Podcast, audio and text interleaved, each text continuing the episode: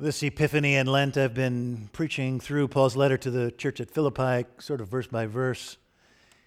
And Paul tells us at the beginning of that letter that he writes it from prison. So I've been reading some of these great world books that have been written from prisons you know, Martin Luther King Jr. and Adolf Hitler and Dietrich Bonhoeffer, Nelson Mandela, Fyodor Dostoevsky, Piper Kerman, John McCain. Have you ever read Den- Dead Man Walking? Did you see Quinn Middleman as Helen Prejean in the opera at Northwestern? The greatest Helen Prejean there is. So um, listen to this text, sort of a core New Testament gospel text that Paul brings to us from a Roman prison cell, chapter 3. Beware of the dogs. Beware of the evil workers. Beware of those who mutilate the flesh, for it is we who are the circumcision who worship in the Spirit of God and boast in Christ. And even though I too have reason for confidence in the flesh, if anyone else has reason to be confident in the flesh, I have more. Circumcised on the eighth day, a member of the people of Israel, of the tribe of Benjamin, a Hebrew born of Hebrews, chief Pharisee among the Pharisees as to zeal, a persecutor of the church, as to righteousness under the law, blameless. Yet whatever gains I had, these I have come to regard as loss because of Jesus Christ. And more than that, I regard everything as loss because of the surpassing value of knowing Christ Jesus our Lord.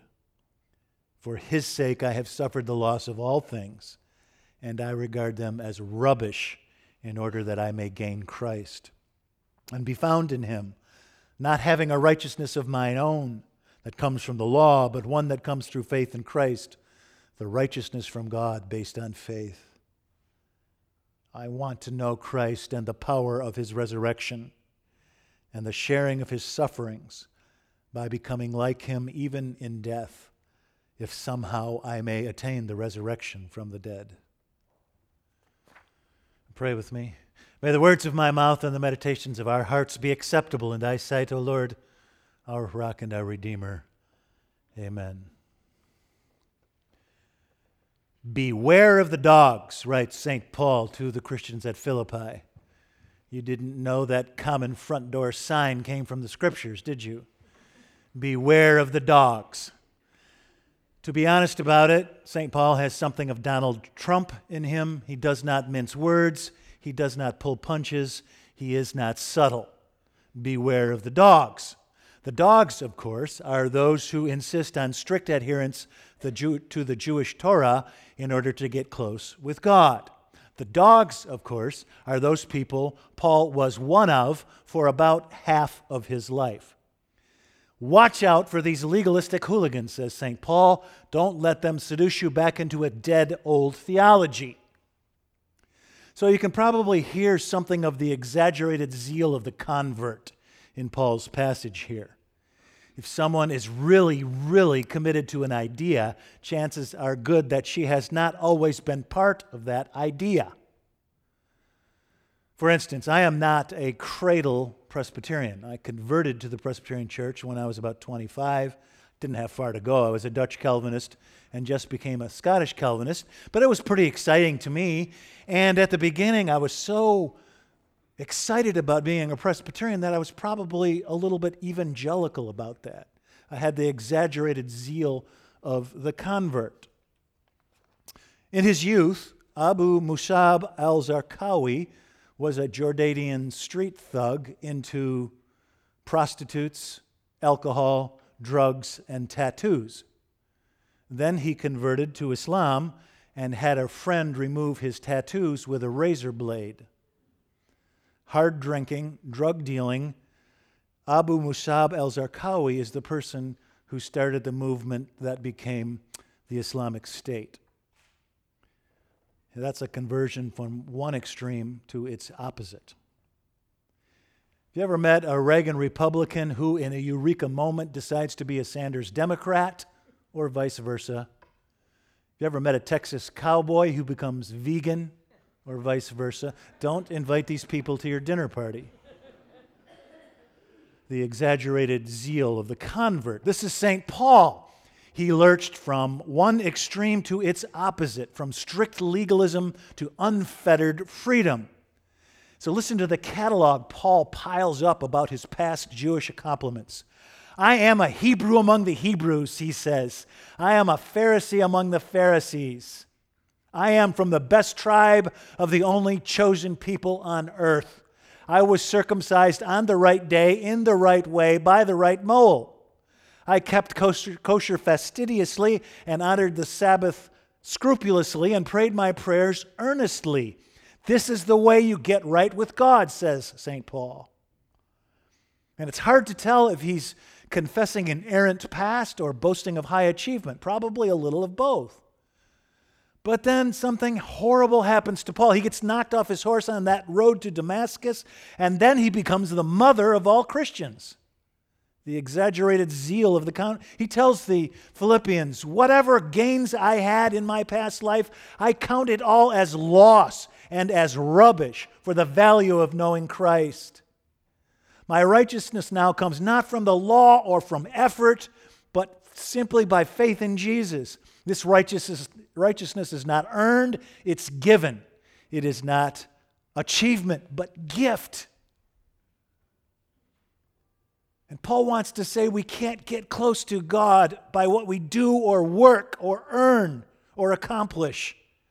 We can't get close to God at all on our own. God has to come close to us. Martin Luther puts it so aptly. We are not loved because we are beautiful, he says. We are not loved because we are beautiful. We are beautiful because we are loved. God loves what's imperfect. God loves what's not self sufficient. God loves what's unfinished. God loves what's broken and halt and limping. And so, a polished elan or a diligent achievement or a polished performance, these are not vehicles but obstacles to a relationship with God. And so today I want to talk to you about the theology of rummage. Don't fire me just yet for being quaint and small. Hear me out. A couple of weeks ago, Joe Forrest preached a, a very fine sermon about the practical communal value of Rummage, she said that in working so hard on behalf of a good cause, we get to know each other better and thereby are enabled to care for one another better. The communal, pragmatic value of Rummage. And she's right about that, but I don't care about pragmatic today. I want to talk about the theology of Rummage, the symbolic value of it. That is to say, what we do here every May, June, and July in our annual Rummage sale is to redeem the broken. Listen to the verb redeem. We restore the used up. We repurpose what has lost its value. We find something precious in what someone else has thrown away. That's a New Testament message. That's what God does for us in Christ. So, so, here's an example. When he was growing up in Bogota, Colombia, Jose Gutierrez's mother read him stories every night of his childhood. Jose loves books. His favorite book is 100 Years of Solitude by fellow Colombian Gabriel Garcia Marquez. Jose grew up to be a garbage collector in Bogota. And so for 20 years, he's been following the same enviable garbage route through the tonier neighborhoods of Bogota and Jose loves books so much that it just kills him to see the beautiful volumes his rich customers would throw into the trash. And so, 20 years, Jose started rescuing these books from the trash and taking them home with him. So that after 20 years today, Jose has a lending library of 20,000 books. It's a lending library. I thought I had a great personal library. Jose's is five times the size of my personal library. His neighbors call him the Lord of the Books, not the Lord of the Flies or the Lord of the Rings, but the Lord of the Books. Jose finds value where others see none. Jose rescues knowledge out of the trash. Jose's work is godly. Can you tell that my favorite part of the show, Rudolph the Red-Nosed Reindeer, is when Santa lands on the island of misfit toys to rescue a train with square wheels, or a bird that doesn't fly but swims, and a boat that won't float. That's godly work. That's the essence of the New Testament message. Another chance. The unwanted gathered in, the broken repaired, the used up repurposed. That's the theology of rummage.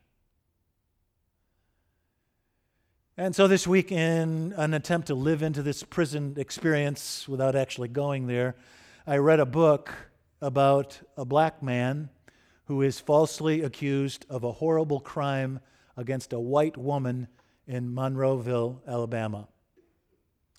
And I wish I could tell you this book was To Kill a Mockingbird, but it's not. Have you seen this book by Bryan Stevenson called Just Mercy? It's a lo- on a lot of best of 2015 lists. It's a wonderful but troubling book about the unjust and excessive incarceration of young men, especially in the United States. After he graduated from Harvard Law School, Bryan Stevenson went to Alabama to provide defense counsel for people who were unjustly accused of crimes, some of them on death row, some of them for crimes they committed when they were juveniles.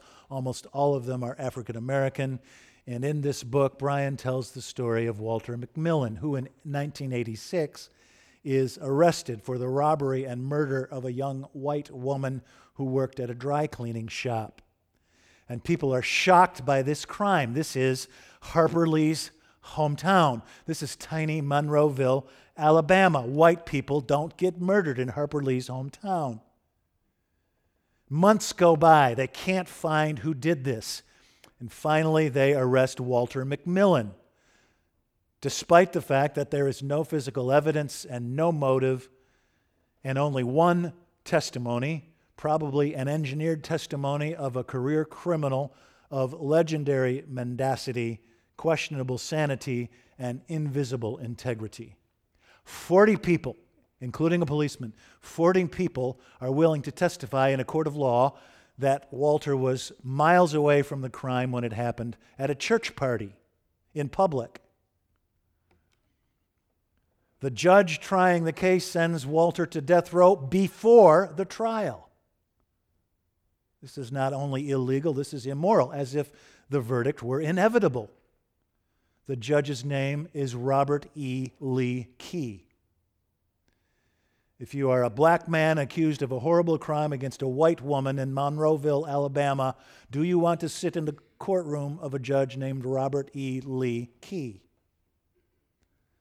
The trial lasts a day and a half. It takes an all white jury three hours to come back with a guilty verdict.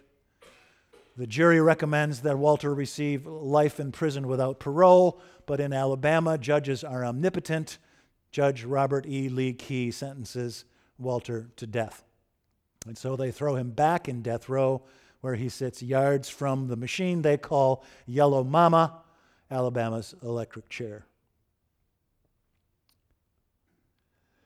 And it takes Bryan Stevenson six years and hundreds and hundreds of hours of legal work and every trick they taught him at Harvard Law to reverse Walter's conviction. And after six years of sitting on death row next to Yellow Mama, Walter McMillian walks out free at last. It is a story of gospel grace. This is Harper Lee's hometown. It was as if Atticus Finch came back in the flesh and this time won his case.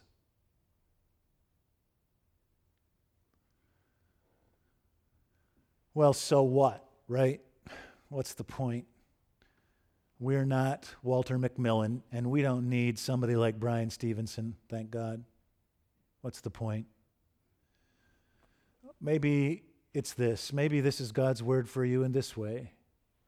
Maybe somebody here feels unwanted. Maybe somebody here feels broken or finished or used up or thrown away. A while back, a writer named Tim Creeder wrote a story for the Modern Love column in the Sunday Times. And in that story, Tim Creeder describes himself and many of his friends as relationally challenged. They just can't form a lasting relationship with another human being. These are people in their 30s and in their 40s who want to have a life's partner to love and to talk about books with and to go to movies with and to take home to mom and to buy presents for and to fall asleep with. They just can't find anybody. And they're beginning to ask themselves, Will I always be alone? And one of Tim's friends says to him, I keep giving myself to people, but they don't seem to want me. And Tim finds another friend crying at her dining room table because she hasn't had a real relationship in years. I must be doing something wrong, she says, weeping. Tim's friend Jasmine has been engaged to two different men and married to a third, but she says to Tim, I think I will always be single. I was single even when I was married. Somebody here feels single even though they're married.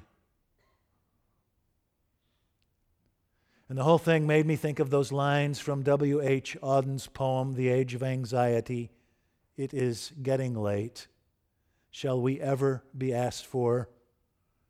Are we simply not wanted at all? The New Testament has an answer for Auden's penetrating question. You are wanted, you are loved, and loved, and loved. And so maybe this summer you'll be sorting through a pile of old shoes or some mismatched golf clubs or some tacky Christmas tree ornaments. Or you'll be working in the toy department and you'll watch a little girl snatch a stuffed animal off the shelf and she'll walk out with unchecked glee, clutching a teddy bear some other kid threw away. And you'll think of the theology of rummage that God finds value in what nobody else wants. You are not perfect. You are not finished. You are probably not a masterpiece. And some people might want to throw you away. Nevertheless, you are loved and loved and loved because God finds value in what nobody else wants. In the name of the Father, and the Son, and the Holy Ghost. Amen.